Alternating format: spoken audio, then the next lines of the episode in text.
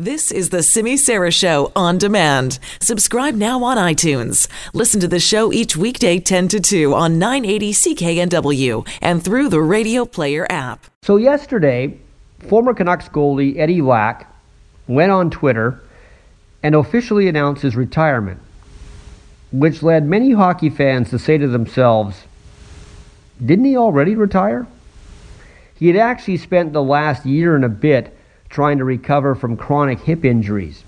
And he finally did get to the point where his hip felt a lot better, but then he realized it only felt better because he was no longer trying to play hockey on it. So he decided enough is enough. He's living in Arizona, he's coaching hockey, he's beginning a career in real estate. He's happy. But he was one of those guys who always seemed happy, especially to be in the NHL.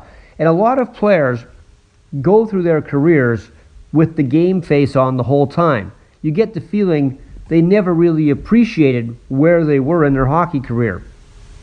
And when you think of it, when you think of all the players who make junior hockey and NCAA hockey, which is the pinnacle of the amateur level, and then realize that of that group, only a small percentage will ever cash an NHL check, you realize they should be happy if they make the NHL. They should enjoy it a bit. Eddie Lack realized it, and he loved every minute of it.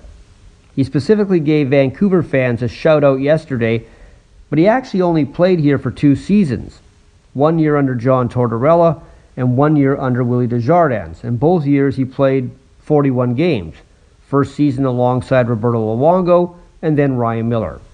From here, he went to Calgary, he was in Carolina, he was in New Jersey, and when he was healthy, Eddie Lack actually wasn't all that bad. His all time save percentage is 909, which, among Swedish goalies who played the NHL, is seventh best.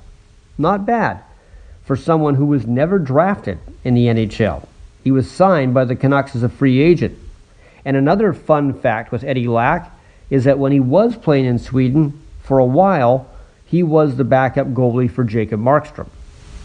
Maybe that's why Lack was always the happy go lucky guy because he knew the kind of odds he had beaten to go from a player that no team thought of drafting to one who worked his way into the big show because he had determination and he had a positive attitude.